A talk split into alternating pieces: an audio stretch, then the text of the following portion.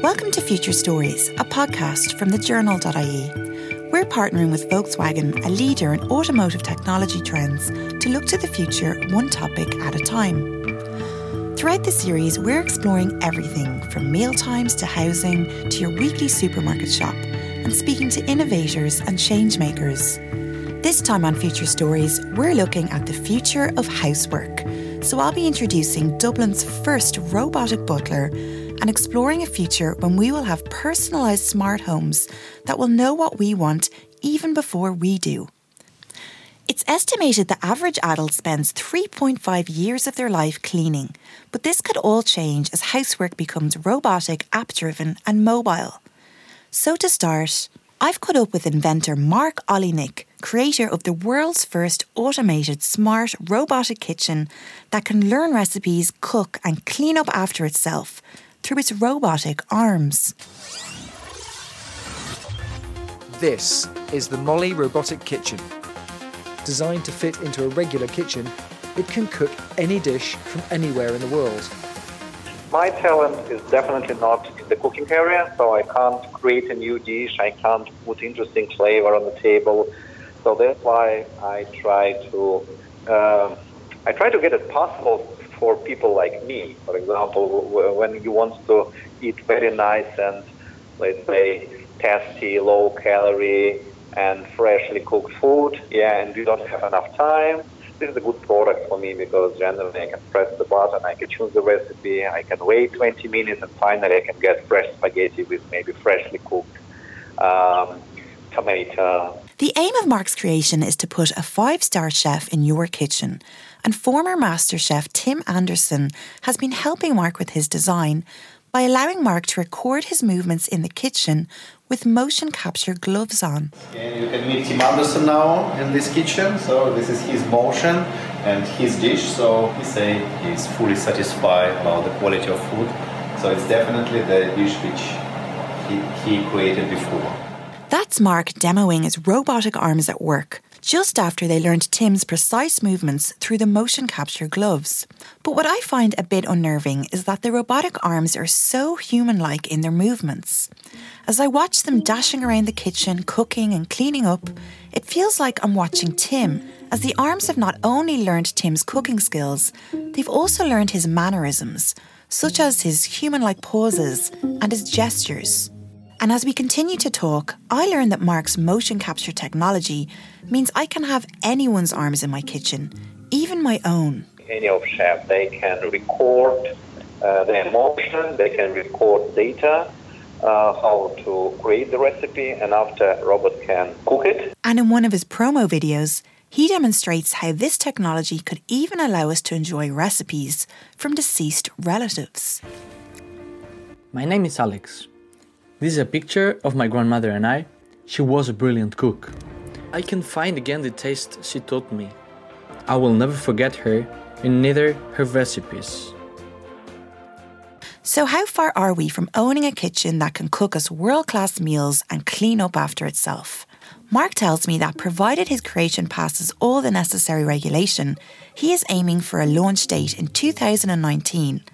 We have a couple of ongoing negotiations with with uh, property developer, but they they they waiting our launch date to see the product. Mark is unsure how much exactly his kitchen will cost us consumers when it launches, but I have heard a rumor it could be about 75,000 euro. However, as it gains popularity, manufacturing costs will decrease. And Mark believes that eventually most of us will actually be able to enjoy his creation, or a version of it at least. Of course, the first product every time is expensive, but I hope we will do the price optimization soon after that, and we will release the maybe less functional but more cheaper version. more and more of the things that we come into contact with in our daily lives will start to be connected to the internet. My name is Professor John Barrett. I'm Head of Academic Studies at the Nimbus Research Centre at Cork Institute of Technology. And we primarily work on what we would call the hyper-connected world, the areas of the Internet of Things. The Internet of Things is essentially the concept of connecting any device to the Internet, whether it's your robotic kitchen or your home thermostat. And John believes that as we incorporate more and more of this smart technology into our homes, we'll see a future where we're living in personalised smart homes who know what we want even before we do. So, for example, our kitchen might know what meal we like to sit down to on a Sunday afternoon, or it might know how hot we like our bath water and run us a bath. But it is John's concept of a hyper connected society that blows my mind. And as you'll hear later, I'm shocked to learn that Ireland is at the forefront of this movement. Put simply, John believes that by sharing the data from our smart homes with our neighbours' smart homes, we'll create wider smart communities where our houses won't only know how to accommodate us, but also how to accommodate our friends and neighbours. More and more of the things that we come into contact with in our daily lives will start to be connected to the internet. The home could collect weather data. Your home could collect data from your appointment book bookings, whether you're going to have people visiting. And so when you come home, the heating is on earlier because you have a friend visiting who prefers the house to be warm, perhaps warmer than you do. So out of consideration for your friend, you up the temperature. I up the temperature or the house? The house does because it knows you have a friend coming who prefers a higher temperature. How does it know that when the friend doesn't live there? Because you've agreed up front that you will effectively share the, the information of your community. Oh. Or your community of friends. Weird. Right.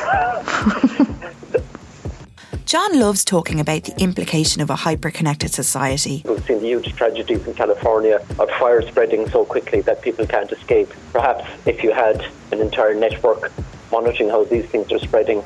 And as I've mentioned, it's likely that we in Ireland will be the leaders in this new frontier. It, it's a quiet thing that many people aren't aware of, um, but we have one of the best new ICT technology development infrastructures in the world now, I think. But back to housework. John believes our smart houses could also help with our chores by learning our consumer preferences and doing our shopping for us. There's many, many areas where your preferences in food, drink, clothing, anything effectively that you consume can be learned. So would the home maybe like ordering new food when the fridge is running low or new clothes when my clothes are running low?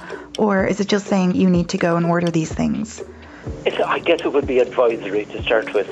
But you can envisage a time where you hand over some of the control to the home. Mm-hmm. So that's the future a smart robotic home that can learn our preferences and do some of our chores. But what's available now?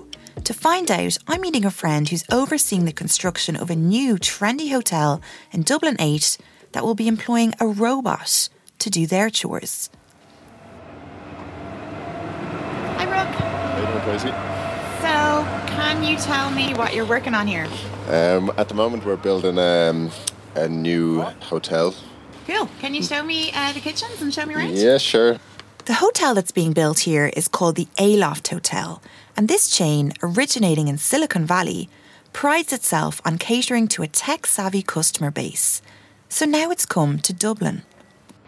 At the moment, we're up here on the seventh floor of the hotel, and I'll bring you down to the kitchen. One of the cool um, features of this uh, hotel is there's going to be a robot which will actually bring the food to the rooms. So the chefs will prepare it up here in the kitchen.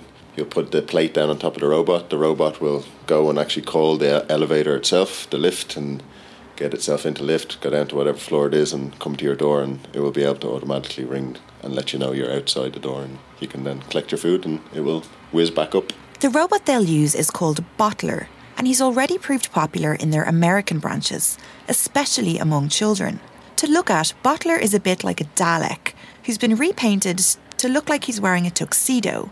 Botlr also has a hatch, so he can deliver towels, food, or whatever room service guests require. And his face is a tablet, which it uses to interact with guests. When Botlr arrives at your room, he calls the room phone to let you know it's there. But what I find most amusing is that Botlr will forego the traditional tip for a simple retweet of its Twitter handle, hashtag meetbotlr, or so I've read. And this area of advertising is where our smart future gets tricky. So I've gone back to John.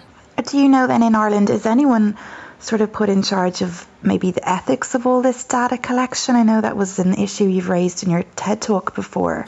What I'm referring to there is an example John gives in his TED talk of a future scenario where we have chosen to use smart heart monitors in return for a cheaper quote from our health insurance companies.